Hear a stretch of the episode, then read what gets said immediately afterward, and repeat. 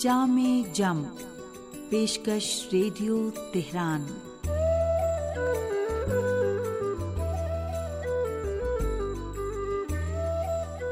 عزیز سامعین، محمد و علیہ محمد پر درود و سلام کے ساتھ آپ کا پسندیدہ پروگرام جامع جم لے کر حاضر ہیں۔ حسین اختر کا سلام قبول کیجیے۔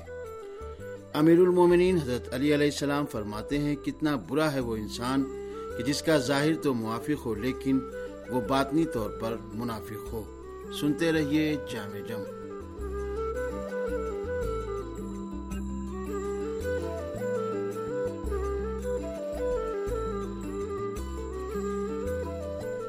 قرآن کریم نے منافقین کی سیاسی خصلتوں میں سے ایک خصلت موقع پرست ہونا شمار کیا ہے۔ ان کے لیے صرف اپنے منافع اہمیت کے حامل ہوتے ہیں۔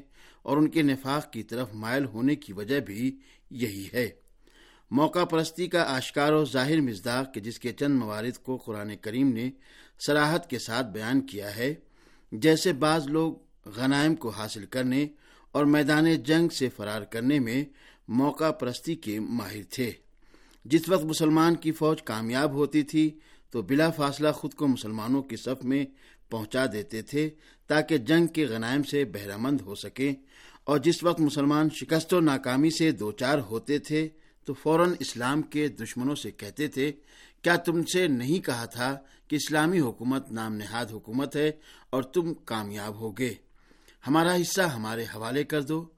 قرآن کریم منافقین کی موقع پرستی کو ان الفاظ میں بیان کر رہا ہے یہ منافقین تمہارے حالات کا انتظار کرتے رہتے ہیں کہ تمہیں خدا کی طرف سے فتح نصیب ہو، تو کہیں کہ کیا ہم تمہارے ساتھ نہیں تھے؟ اور اگر کفار کو کوئی حصہ مل جائے گا، تو ان سے کہیں گے کہ کیا ہم تم پر غالب نہیں آ گئے تھے اور تمہیں مومنین سے بچا نہیں لیا تھا؟ تو اب خدا ہی قیامت کے دن تمہارا فیصلہ کرے گا اور خدا کفار کے لیے صاحبان ایمان کے خلاف کوئی راہ نہیں دے سکتا۔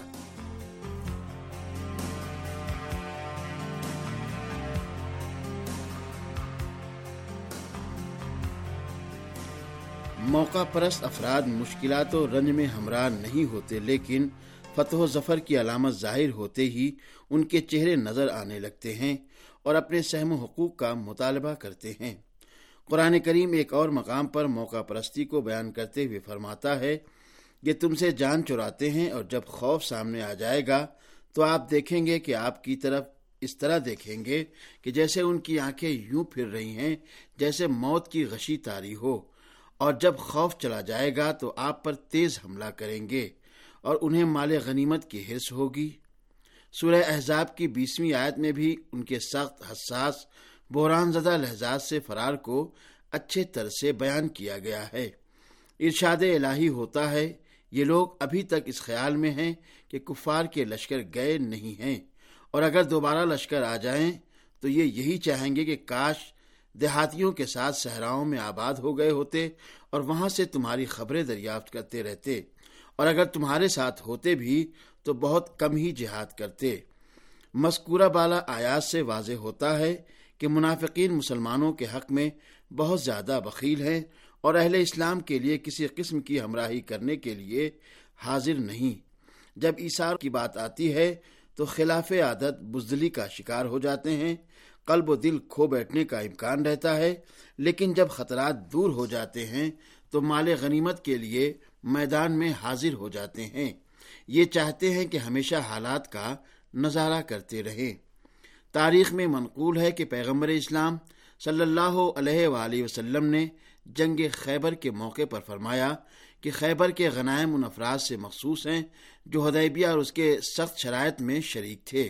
منافقین نے چونکہ ہدیبیہ میں شرکت نہیں کی تھی، لہذا وہ جنگ خیبر میں اس فکر کے ساتھ کہ مال غنیمت زیادہ ملے گا، شریک ہونا چاہتے تھے، مگر پیغمبر اسلام صلی اللہ علیہ وآلہ وسلم نے ان کے مضموم ارادے کو پورا نہیں ہونے دیا۔ منافقین کی سیاسی رفتار کی خصوصیت یہ ہے کہ اسلامی نظام کی حاکمیت و اسلام پر ضرب لگانے کے لیے وہ ایک دوسرے سے مرتبط رہتے ہیں۔ وہ اسلام کو نقصان پہنچانے اور دینی حاکمیت کو ضعیف کرنے کے لیے اپنے آپسی اختلافات کو بالائے طاق رکھ کر اسلام کے مقابلے میں متحد ہو جاتے ہیں۔ منافقین سے مقابلہ کرنے کے لیے یکجہتی و اتحاد کی ضرورت ہے۔ یکجہتی ایسی ہو جس کا ہدف و مقصد فرائض کی انجام دہی اور سازش سے مقابلہ کرنا ہو۔ یکجہتی کے اہداف اسلامی معاشرے میں وحدت و اتحاد کے لیے میدان ہموار کرنا ہو، تاکہ دشمنوں کی سازشوں کو ناکام بنایا جا سکے۔ نہ کہ یکجہتی، خود جدید اور ماڈرن اور تفرقہ و اختلاف کا عامل بن جائے۔ اور سامعین، اب پیش ہے ایک سامع کا خط۔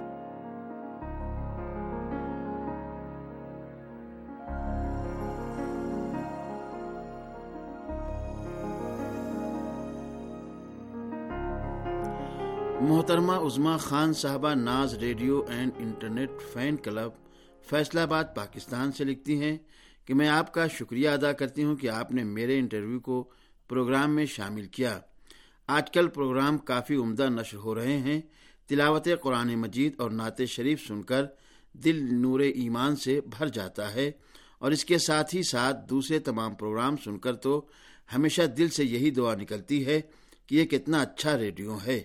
اس دور میں بھی ہر مناسبت سے پروگرام پیش کیے جاتے ہیں اور تاریخ کے حوالے سے بھی آگاہی دی جاتی ہے۔ واقع یہ ایک اسلامی ریڈیو چینل ہے۔ اور سامعین، محترمہ عظما خان صاحبہ کے شکریہ کے ساتھ اب سماعت فرمائیے ایک کہانی۔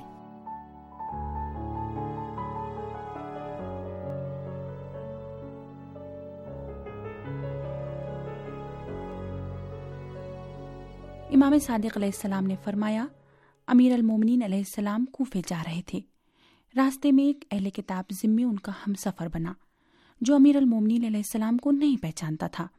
اس نے آپ سے پوچھا، آپ کہاں جا رہے ہیں؟ آپ نے فرمایا، میں کوفے جاؤں گا۔ جب کچھ دیر چلنے کے بعد دوراہے پر پہنچے تو ذمی نے دوسرا راستہ اختیار کیا، کیونکہ اسے کوفے نہیں جانا تھا۔ امیر المومنین بھی اس کے ساتھ اسی راستے پر چل پڑے۔ اس نے تعجب سے کہا آپ تو کوفے جا رہے تھے۔ آپ اس راستے پر کیوں چلے آئے؟ امیر المومنین علیہ السلام نے فرمایا، میں جانتا ہوں یہ راستہ کوفے نہیں جاتا۔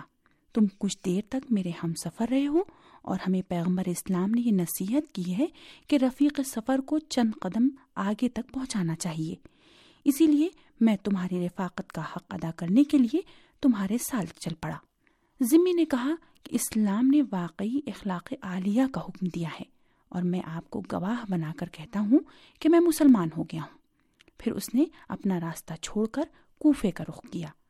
جیسے ہی وہ کوفے پہنچا تو اسے علم ہوا کہ اس کے رفیق سفر امیر المومنین ہیں۔ اس نے کفر سے توبہ کر لی اور آپ کے ہاتھ پر بیعت اسلام کا شرف حاصل کیا۔